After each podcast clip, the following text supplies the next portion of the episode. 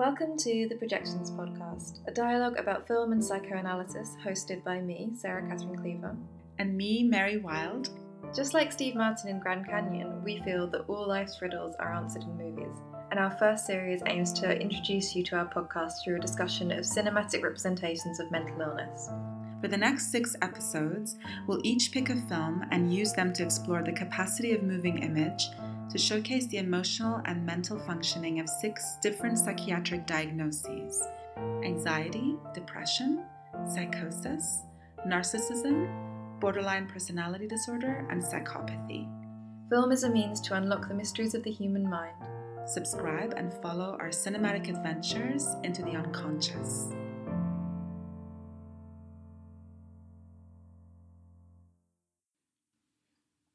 Welcome to episode three of Projections. Hi, Mary. Hi, Sarah. So, this is it Psychosis. Mhm. Tonight we focus two films that we each chose that we believe are somehow connected to the topic of psychosis in this series. And I have to say, even though I hadn't really intended on, you know, having a very strong harmony in this one, in a sense, I think there is a big link here Mhm. between our choices. So I chose the film Frances, which is a 1982 American biopic um, starring Jessica Lange as the actress Frances Farmer. And my choice was The Truman Show, uh, 1998, directed by Peter Weir, who we've just been talking about. Yeah. Because he directed Picnic at Hanging Yeah. Rock. Yeah, this is a very different film from that. Yeah. And again, as you said, it they do link up in a weird way, but I think They that's what's always going to happen. Yeah, which is the Mhm. beauty of this this kind of series. Yes. Uh, to find these surprising connections between films when we decide to categorize them in the way we have. In a way, I kind of almost like to start off with Frances. First of all, it bears just mentioning that the script of the film is based on a fictionalized biography Mhm. of Frances Farmer. So there, you know, it's not exactly true to real life events. That's definitely true. And certainly, um, the film depicts Farmer as having been lobotomized, um, which has actually, you know, never happened. So uh, it's it bears mentioning that. Um, and also, it's it's kind of fascinating, really. Uh, when I first watched this film, I found it um, challenging. I found it because Jessica Lange's performance is so convincing Mhm. and she's so good in it. In fact, she was nominated for an Academy Award. And she was chosen actually out of an array uh, of candidates for this role, uh, including Mia Farrow was considered, uh, Jane Fonda, Goldie Hawn, Diane Keaton, Liza Minnelli, Susan Sarandon, Sissy Spacek, Mm. and Meryl Streep. So there's certainly a lot of people that she was competing with for this role, and I think the performance she put in is extremely persuasive. Not to mention the fact that Jessica Lange has recently appeared in Feud, Mhm. um, the, the the story of the Joan Crawford and Bette Davis relationship. That's true. There's a kind of a Lang surgence. Yeah, Actually, because she's in American Horror Story as well, and just brilliant. she's a wonderful performer. She's amazing. Yeah, But I just love the is. fact that she's suddenly become popular. I know, at- at I know. Whatever age she is. and getting really interesting roles and Yeah, getting that recognition. She is a really great actor. Um, so, just to kind of give you an idea of the film, um, Frances Farmer, of course, um, was born in Seattle, and she's kind of an archetypal rebel figure. Um, so much so that I think her sort of controversy and the fact that she's she became known for her mental uh, instability and problems that she faced. Um, in in a sense, um, she became a very enigmatic figure, and it's then no surprise that Kurt Cobain and the members of Nirvana. Uh, be, uh, were also fascinated with her as someone who was from Seattle, and of course they were from that part of the world. And they, Nirvana has a song. They do, uh, yeah. Frances Farmer will have her revenge on Seattle, uh, which is a great song. It's one of my favorite Nirvana songs, actually. And Kurt Cobain actually named his daughter Frances, I believe, after Frances Farmer. That does make sense. yeah, yeah, and I can see how Courtney Love would have also been influenced by this type of representation of femininity. Well, it was very much a time when women were being difficult. You know, Yeah, difficult in quotes. You Exactly. know, it really. I think that. Um, Yeah. Kurt Cobain would have probably seen a lot Yeah. of Frances in Courtney or the other way around because he, yeah. But he definitely, I think there's a really great, that and this is the time when we recommend other podcasts. yeah, There's a really great episode of You Must Remember This on Yes. Frances Farmer.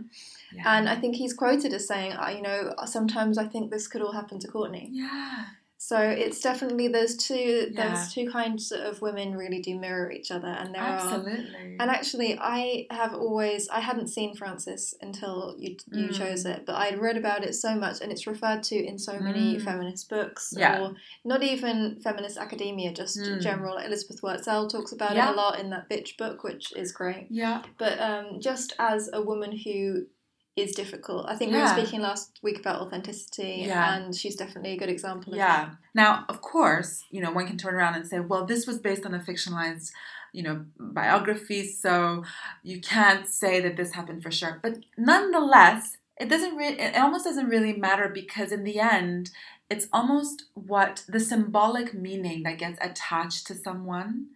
Um, so whether she was lobo- lobotomized or not, the fact is she was institutionalized. Um, she this was someone who, you know, right from the start was someone who refused to acquiesce. Mhm. So even before she encountered um, sort of debilitating mental distress, from the start she was very very much an independent spirit. So in that sense, she was already an anomaly in Hollywood, a system that demanded, especially women, to toe the line Mhm. and to fall into categories and sort of not rebel and not rock the boat. So right away she posed that kind of problem for that system that tended to overregulate and control women. Um, and she, you know, she, she would present uh, radical acts uh, on the, on set, such as insisting on appearing on screen without makeup. Mhm. Um, this is quite, I mean, it might sound like nothing, but that's quite, when we think of the golden age of Hollywood, that kind of act is quite revolutionary. Really. is. Um, and even just the fact that at, in the height of McCarthyism, um, she cheated on her husband with an alleged communist, um, Harry York. And, and even just that alone, like within even the sort of macroeconomic level, she was rebelling. She Mhm. was rejecting this kind of sycophantic um, ideological worship of American values. And she was like, you know what? Um, I, I'm capable of deciding my own destiny and I choose to be with this man. And there's a moment in the film where someone refers to her as comrade Mhm. and it's meant as, as a pejor- pejorative term and you can see how it impacts her. Like it really frustrates her. Um, It's interesting as well. I'm sorry. I'm yeah, no, that's of- okay. Um, the when you think about the time that this film was made Yeah, and the list of actresses that you have there, and you know those that is a list of women. I think Tuesday Weld is in there. Yeah. I think Cybill Shepherd is in there. Natalie who Wood. have yeah. Natalie Wood, who have all who were all part of the studio system in the sixties, and all went on to have mental health Yeah. problems. Absolutely. So this isn't you know she this is definitely a fictionalized account. it is. But she becomes, I think, this character is an archetype for Oh, all of those women. absolutely, absolutely. It Mhm. certainly is, and the fact that her, her very um, sort of, I guess, natural disposition to to be a source of defiance. Mhm. I think this is the central issue that she be- she came very much to be associated with that in the collective consciousness. Mhm. So those kind of let's say embellishments to the script almost are s- superfluous because at the center of it, this was a woman who was radically um, sort of, in a sense, maybe even you could say psychotically defying. Mhm. Now, when we say psychosis, I mean, it's important to define the terms because Yeah. psychoanalytically, um, we can talk about a clinical uh, detachment from reality, like an ontological insecurity, whereas the very nature of your being and your place within the world is disturbed. Um, in the sense that, you know, a neurotic person uh, might suffer a great deal and feel very repressed and, you know, have anxiety and sadness and this kind of thing. But at the end of the day, they accept that they're you know, so and so, a label, their name, uh, and and and there's no kind of let's say uh, real sort of reality dysphoria. They, they know where they are in the world. There's mm-hmm. not that kind of fragmentation at that level. A psychotic person, uh, psychoanalytically, the cause for this, uh, certainly Freud and Lacan argued that um, where a neurotic person experiences repression, a psychotic person, their entire perception of themselves and their world is deeply fractured. And the process by which they arrive there is that there's some kind of foreclosure, like a disavowal of some anchoring agency in, in reality. And often that agency is the name of the father or some kind of law bearing agency. Okay. Like a, something that ho- holds all of the symbolic order together for the psychotic individual that doesn't matter anymore. Mm-hmm. So it's like the sky is the limit in terms of potentials of being in themselves and being in relation to the world. So I think that in a sense, um, someone like Frances Farmer, who is this kind of how shall I say, very constantly posing a, a, source of like threat to a very established system, very male dominated. She I, I wouldn't I wouldn't say that she was clinically psychotic and detached from a general reality. What I would say is that she, the psychosis that we can identify in this film or in this biopic is that she simply mm, foreclosed or disavowed the male dominance in the system of work that she chose for herself because she genuinely did want to act. She had a passion and enthusiasm for it. She just didn't want to uh, comply with the rules that were so embedded in that system. She wanted to do things her own way, this alternative reality, this ontologically insecure, in a sense, from that established system. So I, I would argue that in that sense, she was detached from the reality of Hollywood because she had this kind of freedom within herself to invent her own way of being. Um, when things, you know, sort of took their toll and she um, had to restart her career um, and she, she, kept being cast in unchallenging roles and mm-hmm. forgettable b movies etc she increasingly um, became dependent on alcohol and amphetamines and there was also this additional pressure put upon her by her quite overbearing mother um, as depicted in the film who the mother was she, she, that's a very interesting character because the mother is portrayed as a com- kind of wannabe. Mm-hmm. Someone is so eager to comply with the status quo of Hollywood. Why can't you just do what they tell you to do? Why can't you just follow the rules? So she's someone who's just happy to, you know, she wants a quiet, peaceful life in that world. She doesn't want to disturb that reality.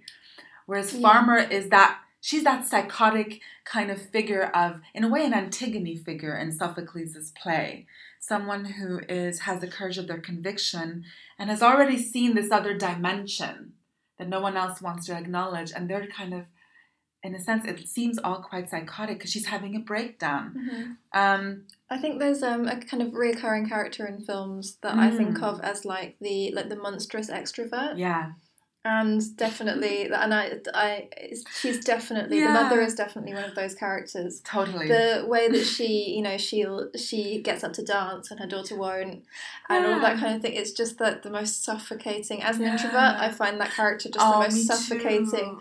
disturbing character because you're not listening no. or paying attention you just want to have fun yeah and yeah it's uh, yeah, exactly. she's a really good example of that character really good example of that and the fact that at a time where her daughter actually needed to be reassured mm-hmm. and encouraged um, she, she really didn't have a support system and mm-hmm. so all of these factors together led to her breakdown she was sectioned and the way that it's portrayed in the film is that basically she's abused mm. in this institution by the powers that be men essentially. Uh, she has to go undergo insulin and electroconvulsive shock therapy. She's cruelly beaten raped by the male orderlies um, and even visiting soldiers Um, and then she's lobotomized before she's released. And I think that even if every single detail of that didn't happen, you know, to the letter, the point is that experientially, as someone, and she was sectioned in real life, mm. experientially, it must be so violating to have that occur. Uh, and in a way, the lobotomy that's portrayed in the film, I think, is symbolic of a of a um, let's say different type of lobotomy that was forced upon her because the Hollywood system is kind of like this um, all controlling agency, particularly at that time, mm-hmm. that would have just loved to make things simpler and simply replace her brain with a compliant brain and said, you know what, you're too difficult, but you're so t- you're, you, you've got the look we want. We'll just replace your brain, and in a way that I think that the lobotomy that's portrayed in the film is effective as a symbolic tool to communicate what was attempted on her. That kind of violation, that the, the independence of thought, mm-hmm. her mental capacity, her autonomy, and her her very you know sort of free spiritedness. These were a, a, threat to that system, and they had to be suppressed.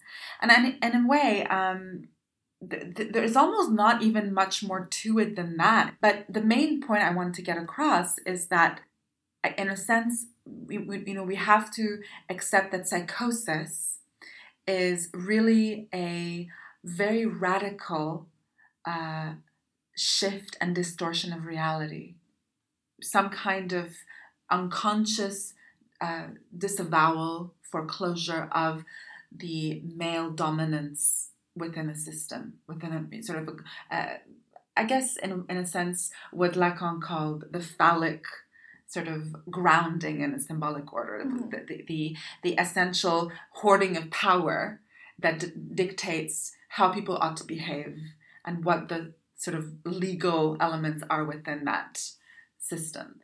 And someone like Frances Farmer, she just she, she wouldn't comply with that. Mm and so in a sense it's a it's a it's a psychotic acting out because she chooses an alternative reality. Of course it's not seen as a positive in a positive way by those powers that be. And she's physically you know she's manhandled. She's literally she's mm. um, restricted um, and, and and and you know put into a straitjacket locked up in a cell. Um, but that was already occurring symbolically in other ways mm-hmm. when she was constantly being controlled. So the final scenes that are so harrowing uh, to watch, it really is painful to see that kind of suffering in that system.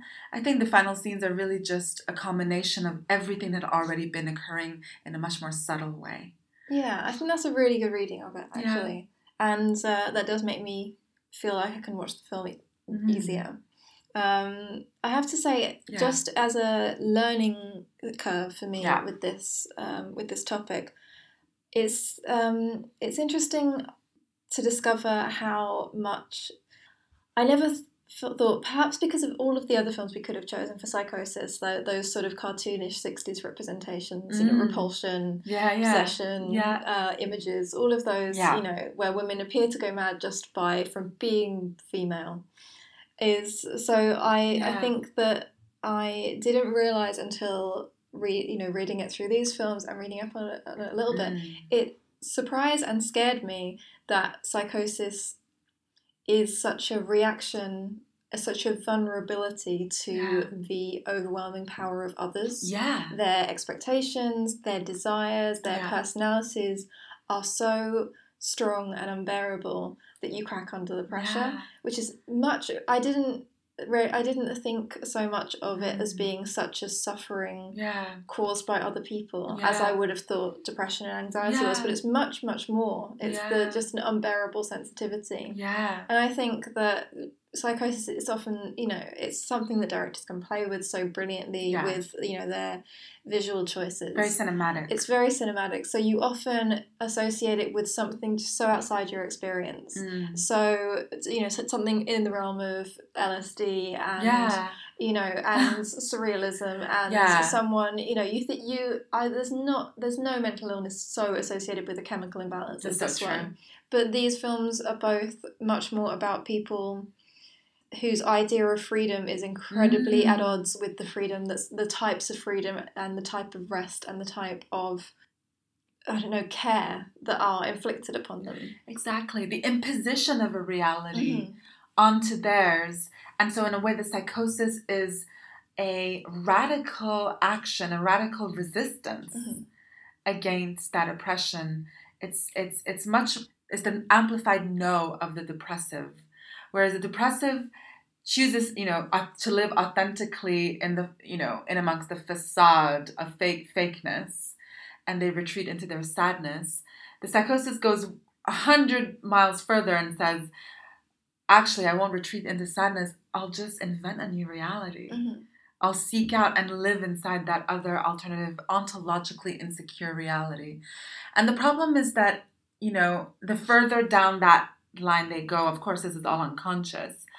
Um, and the, the, the more, uh, I guess, separate they become from a shared reality, the more they're ejected from the reality that we can all sort of, um, the reality that we share together they the way that they're they're then treated in that society is is even worse. It sort of cycles Mhm. to the point where they just have to be restrained and they're just isolated because they're too far gone in their mind. At this point, it bears just mentioning also a distinction between the, the diagnosis of psychosis and psychopathy. Yeah, we thought we would address this now, Yeah. just in case anyone was confused. Take it away, Mary. Well, because I, yeah, I mean, it just it seems I've heard this many times where the words psychopath and and someone who is psychotic, those terms appear sometimes to be used interchangeably um, to mean the same thing, and they're actually quite different diagnoses. A psychotic is precisely the structure we've just been describing, someone who has ended up um, in in their mental and emotional life living out a separate reality, basically, um, or who mis- misinterprets the signs of a shared reality to mean something completely different. Whereas a psychopath, which often is also the same diagnostically as a sociopath, a psychopath is someone who is very much aware and in touch with a shared reality. They just have no remorse. They're criminally insane a lot of the times. They're prone to break the law, uh, abuse other people, manipulate, lie, cheat. They're extremely intelligent. Um, they just don't have any remorse. And they will manipulate and take advantage of people with absolutely no sort of moral boundaries to, to prevent them. And so a lot of times, um, psychopaths uh, end up committing extreme crimes like rape and murder. Um, and a lot of the times they just end up in, in prison. In fact, a huge proportion of the prison population is clinically diagnosed as a psychopath. So that's we, we will be covering We will definitely be covering it. yeah in a separate section. As horrifying it is, as it is, it's also quite fascinating. It is fascinating. And there's a, I mean, I think there's an element of, uh, it's, there's an element of wishful fantasy to every illness that we are going to talk about. oh yeah, In in certain different ways, yeah. and uh, that definitely also applies to psychopathy. But back to psychosis. Back to psychosis, and this might be a good segue to, To- move on to Truman to Show. the Truman Yeah. Show. Um, so this, I feel, is much more a. I think it's much more a fantasy version Yeah. of a positive fantasy version of psychosis because this character who you know goes through as much manhandling and restriction and abuse Mm. as the Frances Farmer character triumphs through his own authenticity Mm. which is uh, an unrealistic end for this type of illness. Yeah. But it is it is definitely a more positive representation, Yeah, much more unrealistic representation, but very hopeful. but hopeful. yeah, Yes. I agree. Um. So it is. I mean, I can't imagine anyone out there not having seen it because it Mm. was the Forrest Gump of whatever year it was. Um. Although 1998, it might have been the same year as Forrest Gump. Um, but um, it is about a man, Truman. Truman, what's his last name? Truman Burbank. Burbank, yes, of course. Mhm. That's a big LA reference right Is it? there. Yeah, because Bur- Burbank Studios is where a lot of those big Hollywood studios. Oh, of course, and he's owned by a studio. So this is a man who has been born into the possession of a studio, and his life is has been filmed and is broadcast twenty four seven mm-hmm. as a television show. Mm-hmm. He's completely unaware of this of this reality, and everyone in his life is a paid actor who is not there to make him happy or comfortable, but rather just to restrict him and to set his life in a certain direction, And create drama for ratings, Mhm. essentially. Yeah. essentially. But though not as much drama as what Yeah. happened later with Yeah. real reality TV. Yeah. The the main goal is to keep him from wanting to leave. Yeah, this is an interesting one. Again, it's about someone who is very, very much beaten down by the expectations and desires of other people, Mhm. both without knowing it from Mm. this director, this, you know, again, patriarchal Yeah. director figure. Yeah. But again, just through his mother who becomes ill when he wants to chase his lost loves across the across the world, Yeah. and his wife who insists on staying in their house and having a baby, Yeah. and but just this is a person who is trying to find and who does manage to find multiple ways of Mm. resisting other Yeah. people's expectations. Yeah. Yes. And what's amazing about it is that he very much is embedded in that world of, as you say, the you know the sort of uh, narrative, this constructed narrative, weaved out of the desires and expectations of other Mhm. people.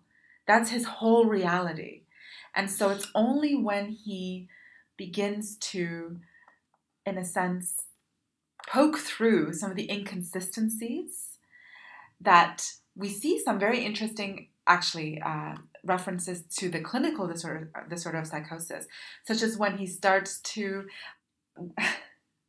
he he starts to exhibit extreme suspicion about his life.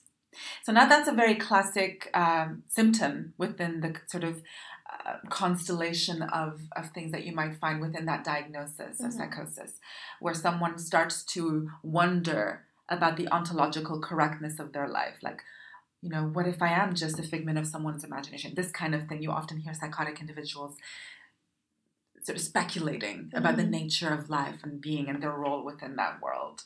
Um, and he starts to notice unusual events that seem centered upon him. For example, a falling spotlight, rain that only falls on him, etc. Radio channels that precisely describe his movements. He starts to like become aware of Mhm. these strange events, very uncanny moments in the film. And that And is actu- another feature of psychosis, It is. isn't it? And it's and that is something that links it a little bit to what Delusion of to- reference. Yeah, a, a grandiosity. yeah grandiosity delusions know. of reference you know everything is revolving around me Mhm. there's some bigger purpose that i'm here to serve. And and often you will hear you know a psychotic individual say that they are actually napoleon or jesus or something like that. So there's this kind of uh, i guess yes delusion of reference noticing that things are bizarre uh, being becoming suspicion of your life.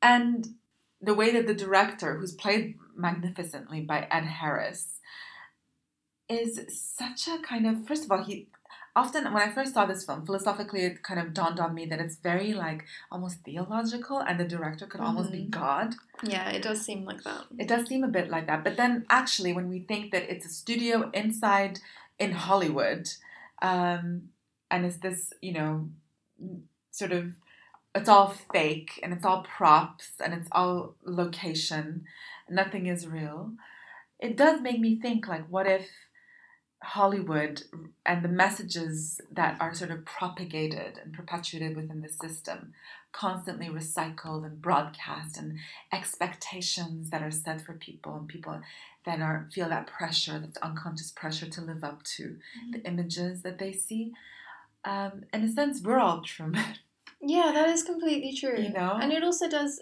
mirror the way that the psychotics, like anyone else, they are they're adaptive. yeah and they'll adapt to the society that's around them. So, 100 years ago, psychotics were worried about yeah. the devil talking to them or Yeah. some form of religious Yeah. you know, problem. And now it's it's same. It's it apart from now it's cameras or reality TV shows or yeah. live streaming or you know um tech you know technology that listens to their thoughts. Yeah. It's, yeah. You know. And because of the revelations of people like Edward Snowden, who Mm-hmm. Provided evidence for state sponsored surveillance, that really um, Anglo American governments are uh, covertly listening, to, not just to people that they suspect are committing crimes, but everyone. And it's really interesting when Truman does decide to break free from this fake society that he's trapped in. Um, the director uh, speaks directly to him through this speaker system, and he tries to convince him to stay, stating that there is, quote, no more truth in the real world and that he knows Truman better than he knows himself. Mhm. That's really fascinating because that to me is very that's the archetypal name of the father that Lacan talks about. You know, this this symbolic father who um, actually anchors this whole system as the glue of the entire system that the child is expected to comply with. Mhm. and it's this final message that you know uh, i know but i know what's best for you. And you need to follow the rules and you, i know you better than you know yourself. I'm looking out for you you know trying to reassure.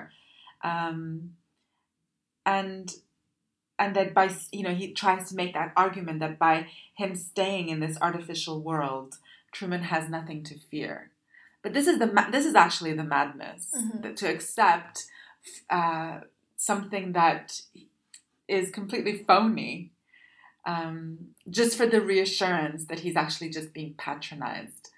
Whereas actually the psychotic resistance is to say, no, I'm out. I'm I've, I've foreclosed you. You no Mhm. longer you, you no longer rule over me. And I think that you know So is, is Truman's wh- when Truman does step out of the Yeah. you know the dome or whatever it is Yeah. that he's in, is that the symbolic equivalent to the psychotic just disconnecting? yeah So you know because I did I thought about it and I guess it's just a you know it it's connected to how depressed I feel this week because of all the Mm. yeah all of the stuff um, but I just felt like that for most people there is no ver- freer new brand new version of yourself whatever you're dealing with now you're stuck with this is Yeah. you know everyone has these fantasies of you know a type a version of themselves that is more confident and is going to live life better an and a, new, idealized a break yeah. with your life now and a new start, an, um, an amnesia, a head Yeah. injury, or something like that. But for most of us, it's not going to happen. yeah And maybe it only really does happen for those who just invent a totally Mhm. new reality. But that is a bleak way of reading. in a way yeah, i know but in a way it's, it's for me it, everything you said now is, is, is, is so relevant and important because you're right it's it's almost like you know it's a fine line when we interpret a film like this because what we don't want to say is that we're sort of glorifying or edifying the true suffering that is attached to something like psychosis and saying that yes you know he broke away from reality therefore he's free the question the, the, i think the, the suffering the question of the suffering that's associated with the psychotic individual's courage to disavow Mhm.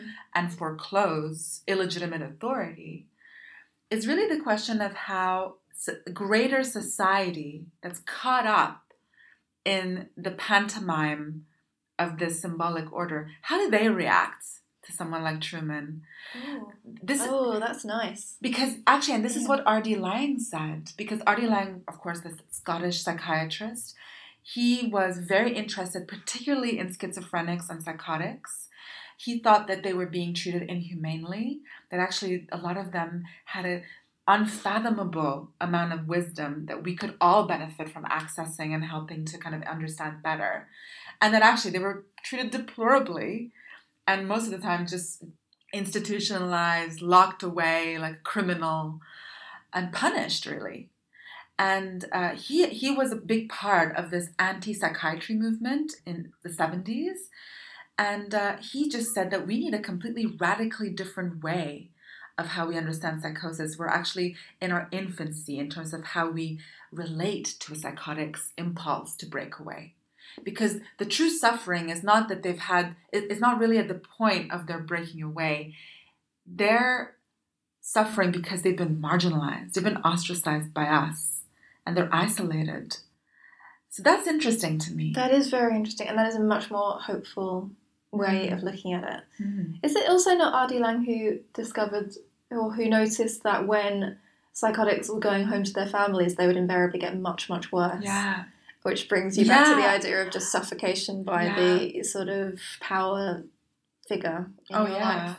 And actually, you quoted from Truman Show, and I wrote down a quote from Frances If you're treated like a patient, you're going to act like one. Exactly. And that is the linking factor Yeah. in this. It's much, these people are driven to be, to feel this way Yeah. through people. It's relational. yeah, it is relational. It's people constantly reaffirming and reaffirming and reaffirming that they are what they are. Yeah. Hmm. So in a way that and, and, I'm sure that a lot of psychotic acting out takes place unconsciously. Mhm. And I mean, this is maybe utopian thinking, you know? But what if we were so evolved as a society that we saw someone deny our shared reality to such a degree they had to escape? You know, that was their form of escape because it was too painful.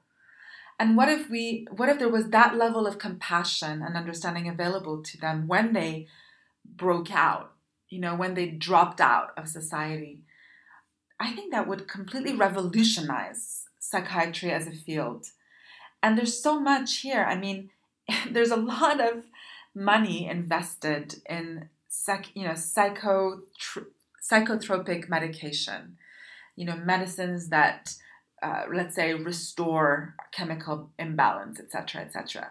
And there's a lot of people getting very rich from antipsychotic drugs Mhm. and that's you know there's certainly proven to be you know some some kind of uh, pathway inside the brain that's connected to dopamine and with in people who are psychotic they do respond positively to antipsychotics um, but i think the over reliance on that pharmacological treatment and the fact that it does provide enormous profit for people who are in that business in a way limits us from really understanding what what is the symbolic nature of this Mm. what would drive someone to desire escape to such a degree that they would be even willing unconsciously to create a whole alternative reality for themselves. Um, and to in a way rewrite their role even in that alternative reality. It's it's very um, for me it's very fascinating. And when i do think of the representations of psychosis in film it's amazing to me how oftentimes psychotic individuals are sort of disparaged in the way that they're portrayed as being a nuisance Oh yeah, and, And downright dangerous. downright time. You tend to get Yeah. psychotic criminals yeah all the time. Yeah. Psychotic killers. yeah yeah whereas actually Well, um, they're the victims usually of some some form of oppression something that they just can't comply with and so yeah and it's so it's for me film is uh, so important as a mode of communication in terms of how it portrays certain mental states and this and, and all the kind of coded uh, value systems that are embedded in these films about how people with psychosis are just so scary because they're catatonic they walk around and you know it's like that one flew over the cuckoo's nest you know Mhm. that kind of archetypal figure of the person who's just they're they're away with the fairies. They're so far gone. You can't even relate to them. You can't even speak to them. And yet freud believed very strongly that it is possible to uh, gain insight in a clinical setting with a psychotic individual. He actually he famously said that um, we need to apply the rules of the same rules of engagement in dream analysis when we're dealing with an illogical, uh, unpredictable narrative of the dream. That's a realist kind of, maybe on the surface, not everything makes sense narrative of the dream. And we, we need to sort of transfer that same approach onto the language of the psychotic. Oh, that's interesting. Yeah. And that, that applies to film as well. Yeah, absolutely. Yeah. You think we said all we need to say? I think so. I think so. Then uh, join us next week when we move on to narcissistic personality disorder. yeah. Thank you. Thank you. Bye. Bye.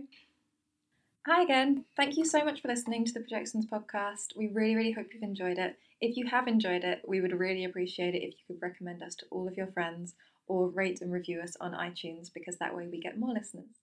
Yeah, and just spread the word and follow us also on our socials. You can find us on Instagram at Projections Podcast, as well as uh, look up our Facebook page, Projections Podcast. Um, you can also find us on our individual Twitter accounts. Um, mine is uh, at Psychstar, P S Y C S T A R, and Sarah's is Sarah K. Cleaver. Perfect. Um, yeah, and also feel free to email us too. Uh, we're projectionspod at gmail.com. We'd love to hear from you. Any film recommendations you have that could um, sort of work with the categories we've been discussing, uh, or just any feedback really. If you have complaints or just anything, we'd love to hear from If you. you have complaints, try and put them in a polite, nice way. Please. Thank you so much. Thank you so much.